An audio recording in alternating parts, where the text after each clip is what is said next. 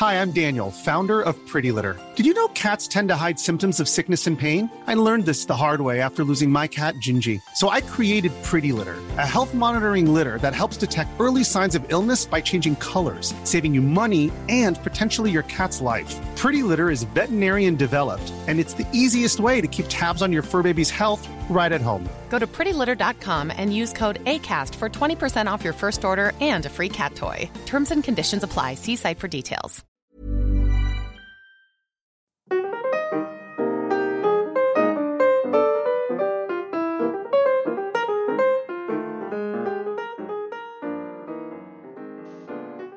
Hello and welcome to the very first ever episode of Troubling Issues.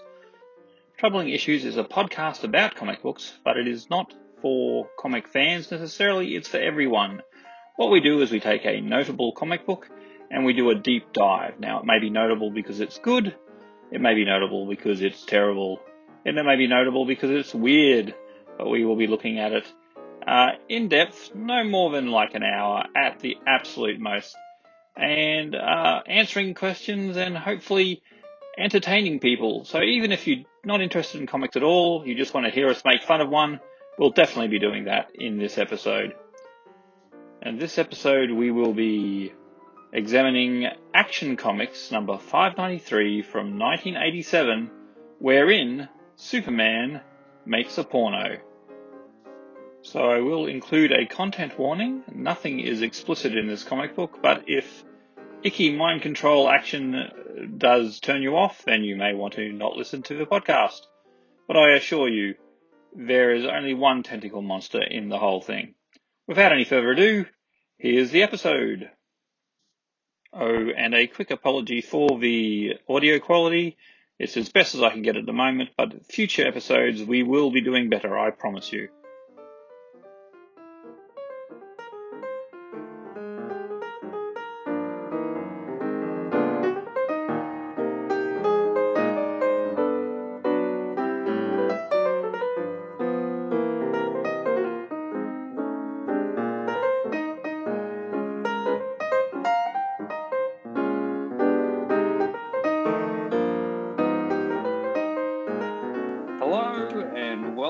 Troubling Issues, the podcast where we look at a comic which may be good, it may be bad, but it is definitely noteworthy, and we examine what it's up, we decide whether it's good or bad, and we talk about it a bit. And joining me today, your host, Brad Daniels, is Tony Nasser. Tony, how are you going there? I'm good. That's cool. Now, Tony, you're a very dedicated and a huge comic fan. Tell us a little bit about yourself. Well, I've had been working in comic retail for the better part of the last 20 years, but I've always been a reader, I suppose you could call me. My mother was a school teacher, so she wanted me to get into reading early, so she bought me comic books to sort of kickstart that. And then eventually I decided that I wanted to keep collecting them because I liked the story. So, yeah, that was basically what got me into it. So, yeah. So you're very much of my generation, and I feel that we both read a lot of the same comics growing up. You were more focused on more on the Punisher than I was, I would imagine. It's funny, like the Punisher's a character that in the abstract I never really thought I was a fan of, and then I realized that I pretty much have all of it. I was like, how did that happen? But yeah, I don't really like the Punisher. I've just read every single comic they've ever produced with him in it.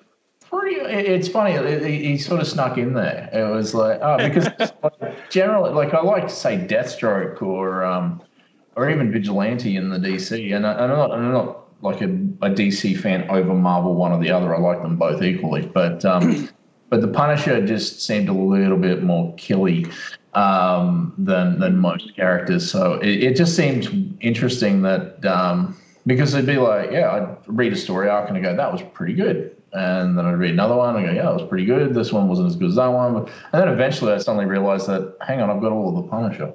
How did that happen? Then that happened with a lot of titles. Like, I'd suddenly realize I have, you know, all of X-Men, or I've got all of, you know, Robocop or something like that. I know. I happen to know for a fact you have a lot of stuff. I have seen your library. I've helped contribute to it. You do. Like the fact that. Thank you very much. I like the fact that you described the Punisher as killy. I think that's cool. He's just a little bit killy. He's just a bit killy. How's Jeffrey Dahmer today? Oh, he's just a little bit killy. Yeah. Anyway, so today we're going to be looking at a comic from my youth, which has aged, I don't know if to say poorly, but it's let's say it could be viewed as in poor taste, maybe? Yes. This is Action Comics number 593 from October 1987. And I was a young lad and reading the John Byrne Superman. This is written by John Byrne, drawn by John Byrne, with inks by Keith Williams. And, yeah, what we're going to do, we'll just go over the story. We'll start with the cover. Okay, so we got the cover with Mr. Superman and Mr. Miracle, Action Comics. There's a picture of... Mr. Miracle being dragged away by a group of people, tied up, while Superman is macking on his wife. Would you say that is an accurate description there, Tony? That is a very accurate description, yeah. Yes, like Superman making out with Big Barda, and you're like, well, what's going on here? And, of course, the immortal word balloon, Superman and my wife? Yeah, what do you think? Did this when you first saw this, or do you have any recollections? What do you think of? Oh yeah, no. Well, the thing was that at the time, Superman was a character that I liked, but I didn't love in comics. Like, I love the original Christopher Reeve movie. That's like the second movie I ever saw at the cinema, so it's got a important place in my life. But as a comic book character, I found him a little hokey. But Mr. Miracle, I love the New Gods. Like, Kirby's New Gods sort of really grabbed me when I started reading them in the early 80s, I suppose it would have been for me. And Mr. Miracle was a character that just I liked because he looked awesome. The color scheme, the red, the green, and the yellow, sort of, it doesn't sound like it should work, but it does the way it's broken up. And I liked his shtick, where it's like the world's greatest escape artist. Yeah, it's like he definitely had a unique take on the superhero thing. Being an escape artist was like, I don't think there's another one. I don't think there's another superhero. You can say, oh, this guy's hook is he's an escape artist. And Jack Kirby based him on Jim Steranko, who was an escape artist when he wasn't drawing comics. And it's like, that's cool as well. A little bit of explanation there for listeners who may not know who these names are. Jack Kirby invented every single comic that you've ever read or heard about. Yep. And Jim Steranko... he was an excellent comic artist, did a lot of work on, was it Captain America and Nick Fury? Yeah. And he also designed Indiana Jones look. Yes. So that's like pop culture. They're both writ large on pop culture. Absolutely. So like a little bit of name dropping there. I love it. Okay, so... this cover was, of course, featured on superdickery.com. It's just like Superman to be macking on someone's wife. And it's like, it's bad enough that you're being dragged away by an angry crowd, but to see that your wife is pashing Superman, I mean, how are you supposed to compete with that, I ask you? Well, I suppose Mr. Miracle is technically a god, so, he shouldn't feel too bad. So you reckon he's got the resilience to say Superman, but I'm a new god, so come on, she's slumming. Oh, well, that's a very positive outlook on there. Okay, let's flip to the inside. First page. There is a very complex lock being broken here. And it's all told in 9 panels. It's a very good little sequence to say, what's going on here? Yeah. a little bit of Mission Impossible action going on, and it all and it turns into a regular doorknob, leading to our first glass page, which is Mr. Miracle has gone through all that rigmarole to open his front door. Which I love. I love the fact that the world's greatest escape artist has the most complicated lock to his house. It's like, he wouldn't want to be in a hurry to get inside. No. Well, I suppose he could do it in a hurry because he's used to death-defying stunts and things. He's that good. He is that good. So I love the first splash page. Or it's beautiful. Page, you mean? Yeah. He's just saying, "Hi, honey, we're home." Very cheesy. And, he's got, of course, his companion Oberon. Yes, very Jack Kirby character. Yeah. The little person, and he's like a Greek chorus. He just follows Mr. Miracle around and says what everyone is thinking. And he's just chock full of attitude, which is what I love about Oberon.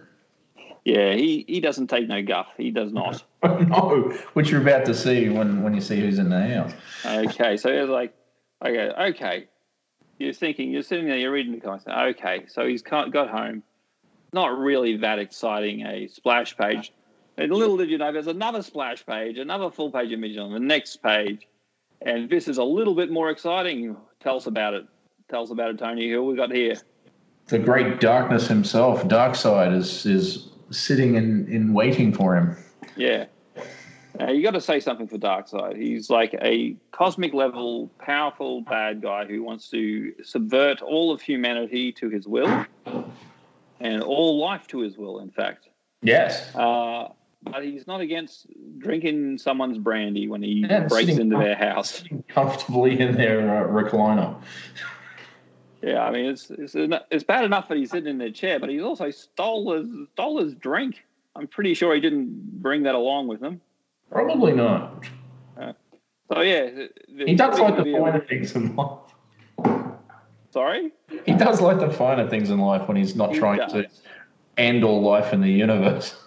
Yeah, he's got, imagine when he finally does succeed in completing the anti-life equation and subverting everyone to his will, he'll sit back and have a brandy, probably a cigar too. So this is it.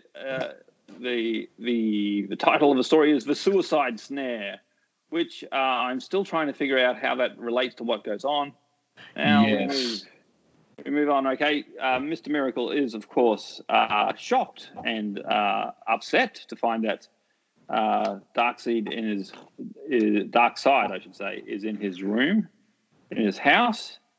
And Darkseid, of course, just pulls the old, "Oh, it doesn't matter what you think. So long as you continue to amuse me, I shall continue to let you live." That's what I love about Darkseid. He just doesn't care. That's it. He just doesn't care. That's right. He is so powerful. He does not care about what's going on with anyone except for himself. Well, he says that, but then he is. I think the next comes out the videotape, which definitely so 80s. Yes, it definitely dates us to the 80s. It says, "Check out this," and of course, Mr. Miracle and Oberon pop in the tape. Now we see reactions to what they're watching, but we don't actually see what they're watching. So the question is, what is on that tape, Tony?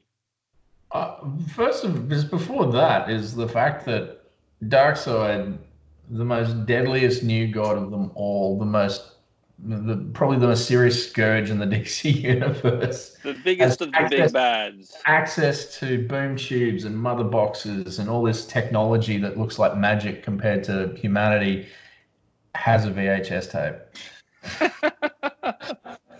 Well, it was cutting edge back in the day. Yeah, it was. It wasn't even a beta. Come on, let's face it. It's not that good. No. He doesn't care about quality. No. He doesn't care about quality. He just wants his sweet pirated videos. He wants to watch Raiders of the Lost Ark. With all the graininess. With all the graininess he can. Pens can. That's it. Okay, oh, that's so yes. Sorry. It is a, yes. It is a most astounding dichotomy between the videotape and Darkseid. That's it. So here we are. Okay, so Mr. Miracle and Oberon watch for tape. And they're like, oh, looks like they shot in a sewer. Scott, is that Barda? And their shocked faces. What do you think they're watching, Tony? What's going on here? Well, I'm going to get you to say it. They're watching a pornographic movie. My goodness. So I don't want to go into it too much, but it's sort of very quickly glossed over. Okay, so yes, but there's some sort of rudeness going on this videotape, let's say. And it features Mr. Miracle's wife, Big Barda, who is, of course, a warrior woman of some renown and quite a lot of power. Oh, she's bad, badass character. She will mess you up, yeah. Probably, for me, the breakout character of the whole Mr. Miracle series by Jack Kirby, and there were a lot of, like, really memorable characters in there. Barda's awesome. Barda's one of those awesome characters, and I love the fact that strength-wise, she outweighs like Scott considerably. Like he's like the agile hero, the one who can just zip in and out of places and do stuff, whereas she's the brawn. But together they make just a great couple. It's like really, really, it was always really cool. Yeah. So for a character to, like her to be sort of, dare I say, defiled like this, was pretty full on, especially even back in 1987. It's like, okay. It's pretty shocking stuff. I mean, it's like, okay, this is probably a good place to go on a little diversion with the creator of this comic, the writer and artist, John Byrne. Yep. Okay, so this is sort of like a bit of a John Byrne-ism, is like having some inappropriate content in there every once in a while. Would you agree with that statement, or would you disagree? Yeah. No, I would. He does like to push the boundaries. Like it is one of those things that I don't know how they got this through the Comic Code Authority back in 1987. Like I guess they don't actually say certain words. They don't say anything, and they don't show anything. But it's all around there. The implication is just nah. That's it. There's no other explanation for what's going on except this. So I guess that was their way of getting around it. Like, you know, yeah. Don't show blood, don't show monsters, don't show this. It's like, oh, okay. Yeah. So yeah, but Byrne did like to push the boundaries of good taste, and yeah, I mean, because he did a fantastic 4 issue, which was all about She-Hulk getting photographed topless, jumping rope. That's right. He did a whole issue. They gave her a skipping rope and said jump rope, and they videotaped her topless. I'm like, wow, that's messed up. I think what I'm getting at here, and I hope that the lawyers aren't listening, but I think it comes down to the fact that John Byrne is just a bit of a perv, and he's sort of like, I think he's like tut-tutting this, and but at the same time going, yeah, imagine that, guys, imagine that. Well. Would not that be fantastic? Yeah, so he's definitely done it a few times over the years. Yeah, the She-Hulk one definitely is probably the most memorable one. I can't remember, like, his run on Wonder Woman, whether he did anything like that with Wonder Woman. But, I don't know. I'm going to have to reread that someday. Yeah, I actually got that recently because I've been going through, funnily enough, a Byrne Renaissance lately, and I've got a whole bunch of his stuff. So I'm like, oh, I never read his Wonder Woman. I read a couple of issues of Wonder Woman, but never the whole run. So I have access to the whole run now. So okay, so like I've been resisting reading it because I'm afraid of what I will find. Well, I'm like that with his Doom Patrol. So oh yeah, well. Used to read that. Okay, good times.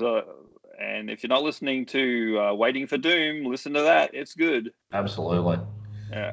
Anyway, back to Superman. Back to Superman. Okay, so Mr. Miracle runs off to find his wife.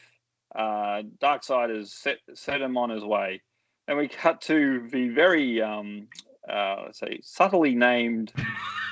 Yes. Man, what's his name? Grossman? Grossman Pictures always pays their debts. Lives up to his name. Oh, yeah. So that's a little bit of, I think, like just subtle social commentary there from John Byrne.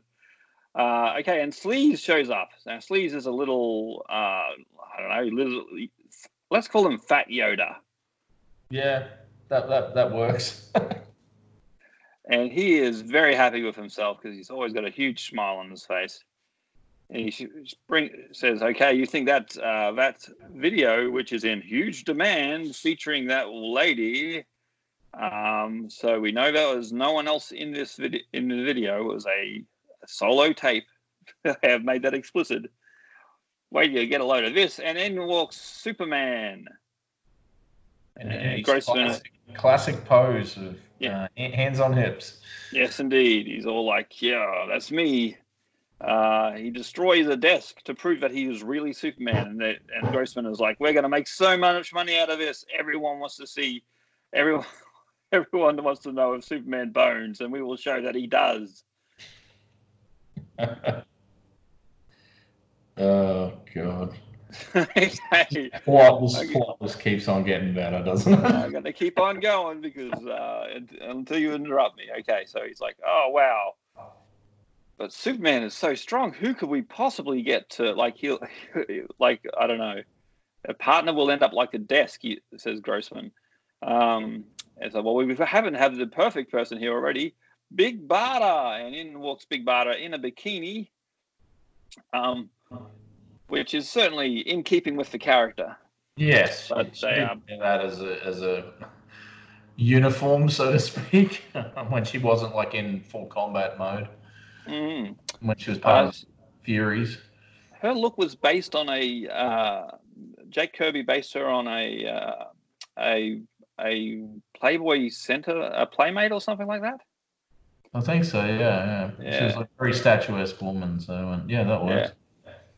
Yeah. So it's like it's in keeping, but they are both hopelessly mind controlled. So, Mr. Miracle is flying above Suicide Slum. There we go. That's the title. Yeah, it's set in underneath Suicide Slum. Right, I completely forgot about that. That part of Metropolis, lovely part of Metropolis. Metropolis, the shining beacon of hope, but also has a place called Suicide Slum. Oh, like Gotham has Crime Alley. Yeah, fair enough. Crime Alley, it's Gotham. There's crime everywhere, and it's like Metropolis. As you said, the beacon of light. Suicide Slum. Wow, I don't think I want to visit that city. Okay, and then we go through a two-page recap on Mr. Miracle's origin. Yeah, which is good. It is. It covers everything you need to know about this character. And it's a very 80s sort of like storytelling motif of like, okay, now we're going to interrupt the story and just get someone who's, this is their first comic. This is how you can catch up with who these characters are. Who Mr. Miracle is. Because he is not a really common DC character at this point. No. He has become a lot more well-known following the Tom King miniseries, I believe, the critically acclaimed miniseries, which I have not yet read. I mean, the fact, like, around the same time he just joined the Justice League post Legends, so, which was also by John Byrne. So that gave him a little bit more notoriety as a character, which was good. Very, like, as we mentioned, he's a cool character. He looks cool. Right. He's got a cool origin. Like, there's all sorts of things, like the pact, the whole original story. We'll talk about that some other time. But, yeah, it's like he's a very cool, interesting character. Absolutely. Yeah. But so I'm not going to go over his origin. No. I'm keen, read the comic. It's there. He arrives in Suicide Slum. And he's like, his mother box is detecting immediate danger, and boom, he's attacked. So this is a great little sequence of pages. Yes. 2 pages of him getting smacked and chained and thrown in a bag and thrown in a dumpster and covered in garbage. Dumped in the water. Yeah. They weld the dumpster shut and then throw it in the river and say, we got rid of them. And the very next panel, he's just sitting there saying, Mother Box was right. There was no immediate danger. So that's just showing how cool he is. Yeah, he escaped it, and that was brilliant. It's like some sort of escape artist. Yes. I thought that was the best thing. Unfortunately, they do explain how he did it, which I don't think was necessary. It's just he's the world's greatest escape artist. Of course he got out of it. Yeah. They do give us an explanation, but as you said, none was needed. I mean, but that's cool. Okay, so he is going to continue his search for his wife, and then we cut to Mr. Grossman directing a fantastic, some sort of movie. I find it interesting that they're both Barda and Superman are sitting on a bed, chastely. Both fully clothed. Full uniforms, yeah. Full uniforms. And he's complaining that there's no passion. And Sleeves is going, he is resisting me. Superman's strong moral fiber is making him resistant to my power, which says, well, I guess Barda doesn't have strong moral fiber? Yeah, the funny thing is I thought being one of... Granny's Furies, she would have strong mental, defenses against stuff like that. But then again, she could have been suckered by Sleaze and not expected it. So yeah. Okay, so if anyone's wondering, Granny is Granny Goodness, the evil, I guess, trainer of the shock troops of. Apocalypse, where she's from, and the Furies are the female Furies, which are a group of, I believe, 5 extremely weird female warriors who she was once the leader of, but betrayed so she could be with her true love, Mr. Miracle, scot-free. Scot-free, what a great name! It is so good, so much good about Mr. Miracle. Let's just do a Mr. Miracle podcast instead of this, shall we? We can do one later. Okay. Oh, boy. Oh, yeah. I think it'll be great. There's a particular old Kirby issue, which I think we could do. But we'll talk about that later. Yes. Okay. So Sleaze is sitting there thinking, narrating for us what he's trying to do. I shall break his will. He explains how it's going to be so good when Superman gives in and doesn't be so wholesome and gives into his dark side, and we see the two superheroes embrace and give each other a bit of a kiss. And looking through the skylight is Mr. Miracle. Barda, he thinks, with Superman, what's going on here?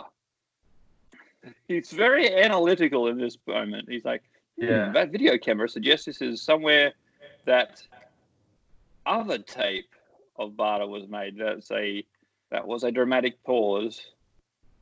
So he's staying very calm about it as it turns out. Do you think this is an accurate representation of how he would react to seeing this scene? Not really. I think it would have jumped to the next page with him jumping through the skyline. But the funny thing is, and this is just. I don't know if this is John Byrne consciously or unconsciously did this. The location of the film shoot and the skylight and going through the skylight and people on a bed beneath them is reminiscent of several Dirty Harry movies where during the foot chase they go through a skylight and there happens to be 2 people underneath it either filming something or doing something, and it just seemed like this feels like a Dirty Harry movie. It just seemed really weird that that location and that sequence was in this, and you know. Yeah, I can see what you're saying. Yeah, maybe an unconscious echo of something that he's. Yeah, doing. Or he's just a fan of Dirty Harry, and it's like, well, I can see that, but. Yeah. Yeah. Well, why not? Dirty Harry has its certain charm. It's a good series, some better than others. Ah, okay. But quickly, because we are starting to get to the pointy end of the story here. Okay, we have a quick flashback showing how he escaped. He used a laser. There you go. In case you really needed to know, Mr. Miracle escaped from the dumpster using a laser. He confronts Sleaze. And Sleaze is like, oh, I'll use my mental powers to control you. And he's like, nah, no dice. Brandon trained us through cadets to resist any mind control, less powerful than Darkseid's own. So how did he get... Barda. Never matter. Doesn't matter. Grossman gets pushed out of the way. And then my favourite part, tentacle porn. Octopus. I mean, yeah, some sort of octopus creature. I wonder if this is another subconscious sort of like thing that... John Byrne threw in, not thinking, what we really need now is an octopus. But this is not a sexual octopus, for lack of a better term.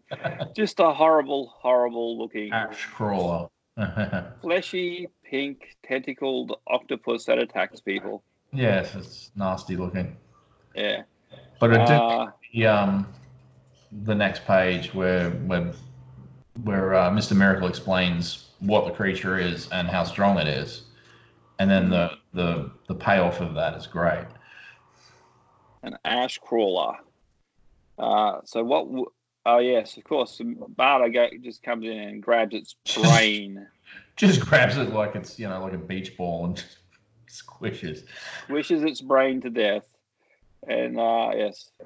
I wanted to quote the dialogue here. You can make of it what you will. I must get past. I must reach past the writhing tentacles and force my hand into the living flesh of the scrotch there. For me, it's a fairly highly erotically charged scene.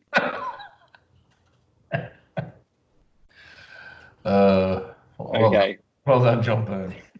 Good one, John. Love your work. Okay, so...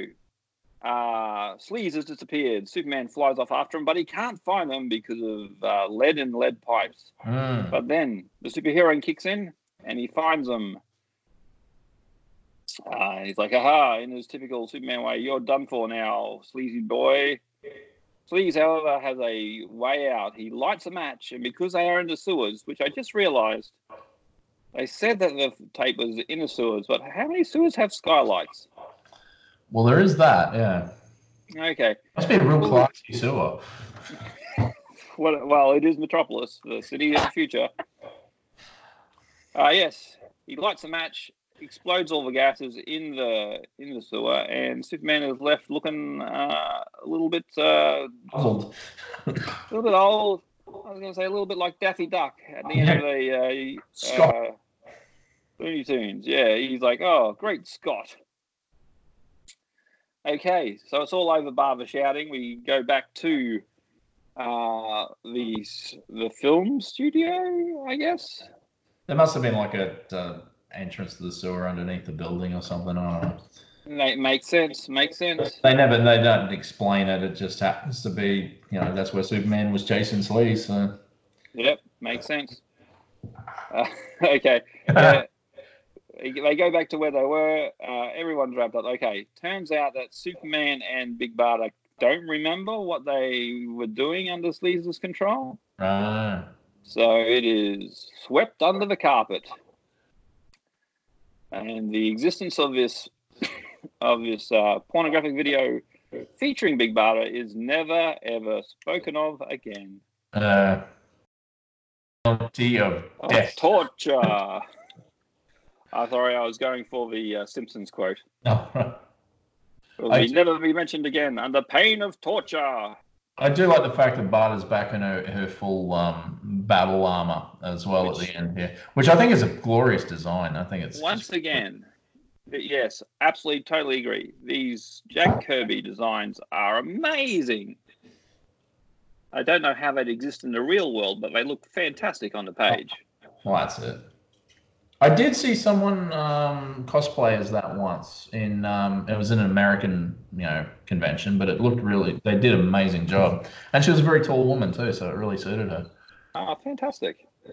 Cool. So they all agreed never to talk of a videotape again. Yeah. And we got the last page is just tying up some loose ends from the last issue, which I haven't read for probably about 15 years. Yeah, it sort of leads into this one. Yeah. And it's like it left on a cliffhanger. They should be dead, but they're still alive, which I'm sure will be addressed in the next issue, which we will not be reading for this podcast. But Booster Gold is in it. Who? Booster Gold. Booster Gold. Oh, well, that's a whole nother thing. Love Booster Gold. It's a whole nother story. Oh, boy. So, we're going to do two things now. We've reached the end of the issue, so yes. I have two questions. One, what did you learn from this issue? What lessons have you taken away in life? What did I learn from this issue? That the DC universe is a lot filthier than they like to believe. I don't know, really. I'll go first. Yeah. It's like, just don't have tentacle monsters in stories which feature pornographic videos. Yeah, it's a bad look. It's a bad look. It doesn't matter how coincidental the two things may seem to you. Just think twice before you do that. Well, that's what I learned. Probably another thing one thing I would have got out of this is, it's always good storytelling, or it's more, let's say, good storytelling. It's better storytelling to have your heroes be vulnerable during a story. This is just not the vulnerability I want. Yeah. Like it's one thing to have like Superman being, he's locked up in a cell and there's some kryptonite with him and he's just like, oh, I'm dying. But being like mind controlled to have sex with another superhero is like, no, sorry guys, like not even now I want to read that. It's like, yeah. As I said, the 80s, I know the 80s was a lot different and it was a little bit fast and loose with certain things, but I don't know how this story got through. I really don't. It's were they asleep at the wheel, the editorial, when they got through, or it was at a point in his career where John Byrne could do anything he wanted, basically. Probably, yeah. I mean, that eventually went away, and people just went, no. Stop it, John.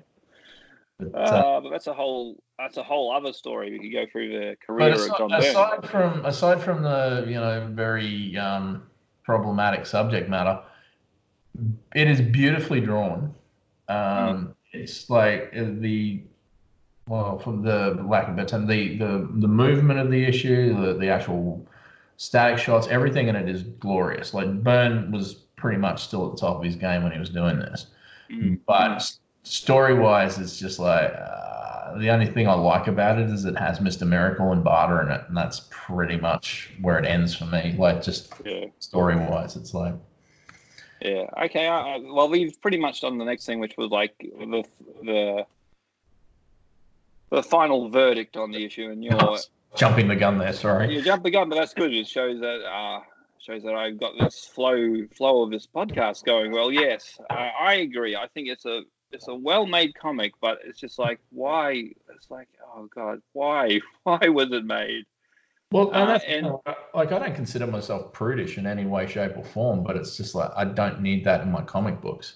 Yeah, because I agree. I like to think of comic books as like, should be aimed at I know that a lot of people in the industry now use this mantra in negative ways, but I do think comic books should really be open to every age group, every person. And yeah, okay, 1987, I was 12, so I was in the 7th grade. A lot of that stuff, yeah, I understood what it was, but the stuff still probably would have gone a little over my head. And I think that's now, probably the one saving grace. Yeah. The story is that. Yeah. Now looking back at it, I can go, I know exactly what you're saying here, and I don't want it. So, I know what you're saying, but yeah, no, I think that'll be my final verdict as well. I know what you're doing. I just don't want it. Yeah, and as I said, I'm not a prude. I just don't want it in my Superman comics or. Yeah. Comics I mean, it's particularly an all ages like superhero book. Like absolutely. If you're writing a hard bitten crime story, that's sure, that's fine. To have something like Ms. Tree or something like that. Yeah, Ms. Tree or Criminal by Brubaker or something like that. And you go, okay, it's a dark world. It's nasty. There's nasty stuff that happens in it. Fine, that's fine. I go in with my eyes open. I know that I'm going to expect that, but I don't expect it from a superhero comic. It's like, yeah. Fair enough. Well, that's our final verdict there. So now we have our final two segments of the podcast. And, Tony, it's been great talking with you about this comic. You really know your stuff, and good to have your opinions on this. Thank you. I would get you to plug something, but I don't think you've got anything to plug at the moment. Not really, no, unfortunately not. Well, that will change when you're back in business. I'll get you back on and we'll talk. We will do a Jack Kirby New Gods issue. Oh, that'd be great. I do love my New Gods, and I love Kirby. Kirby was king. He was indeed. Okay, so we have a question from the internet. And this is from Joyce Norrell on Facebook. And I don't really have an answer to this. Maybe you have one, but why aren't there more dog comics? Dog comics? Oh, well... Yeah, there's a few. I mean, they did do Crypto a little bit, Crypto the Superdog. Depending on what you want from your dog comics, because there was one called Rover Red Charlie that came out a few years ago now, which was actually about animals. Oh, and yeah. It was how animals interacted during an apocalypse. Oh. And it was really good. It was it was just a neat little story. And like when the animals talked, like when they, like dogs are barking, the dogs are basically going, I'm a dog, I'm a dog, I'm a dog, I'm a dog at other animals, which was a neat little story. There's We Three. By you tipped me. That was going to be my one. Sorry. Sorry about that. Sorry for jumping the gun. Oh, that's okay, that's a less nice story. It is an outstanding story, though. I think it is really good. Yeah. I mean, there are no shortage of dog comics. It's just you have to look out for them, I reckon. How about what was it? Is a good one too. It's another apocalypse story where all animals become sentient and can actually communicate via English language. That's for lack of a better term. I mean, like you can say animals are sentient to an extent, but I mean, like actual sentient to the point where they basically go, no, human race has been, mean to us for, ever. We're not going to take it. Cute Twisted Sister. Are you going to pit me again? I'm going to say Beasts of Burden. Oh, yeah, absolutely. Yeah. Which is I believe I've never read it, but I understand it's good. No, it's written. Dark Horse did that. It's written by Evan Dorkin, drawn I can't remember who. But it's about a team of pets who solve mysteries, if I remember correctly. Yeah, that sounds about right. Yeah. So there's ones that are like animal centric, not necessarily like dogs are in it, but don't necessarily concentrate on dogs. But like when I was saying animosity, the main story is about a young girl and her dog traveling from East Coast to West Coast America trying to find her family, and it's just a beautiful tale, really. I mean, yeah, there's some nasty stuff in there, but some animals are very angry. If you ever want to see koalas packing heat, this is the book for you. Wow. Yeah, no, they are. And that reminds me of there's no dogs in that. I was going to say Killaroo, but that's a kangaroo, so sorry, does not count. This is less anthropomorphic and more like actual koalas with pistols. So yeah, but no, there's a few comics out there where animals are the leads and yeah, they're good. They're good when they're done well. And when they're done, basically like to go right. We're the lead characters are the animals. Let's take it seriously rather than just go, oh, wouldn't this be goofy? Otherwise you end up with what was that thing that Marvel did? Bloody brute force. It's like cybernetic bloody dolphins and whales and stuff. And you're like, no, that's. Well, I think we've answered that question from Jess. I think there are plenty of dog comics. You just have to look for them. Why aren't there more? I guess because they don't sell as many as the non-dog comics. But probably not. But I do remember Rover and Charlie did sell out. It was like one of those ones that once people found out about. I think it might have been done by Garth Ennis. It was an Avatar comic. So, but yeah. So what we got? So there's a whole slew of dog-related comics for you to choose from there, Joyce. I hope that answered your question. That's pretty much it for the podcast. I think that's for the final section. So I'm still new to this. So how do we? How shall we sign off then? Tony, thank you very much for being on board for this issue. This episode, I should say. Thank you very much for having me. Great. No worries at all. It's always a pleasure. Your knowledge and enthusiasm never fails to astonish. We'll be back again in a couple of weeks' time with another troubling issue. I don't know what it'll be at this stage. So that's the ultimate teaser. It could be anything. Bom bom bom. Thanks, and I'll catch you later. Oh, I should say, if you have any feedback, send it through to podcast@edgecomics.com. That's edgecomics with an X. And, we'll see you next time. Bye-bye. Bye.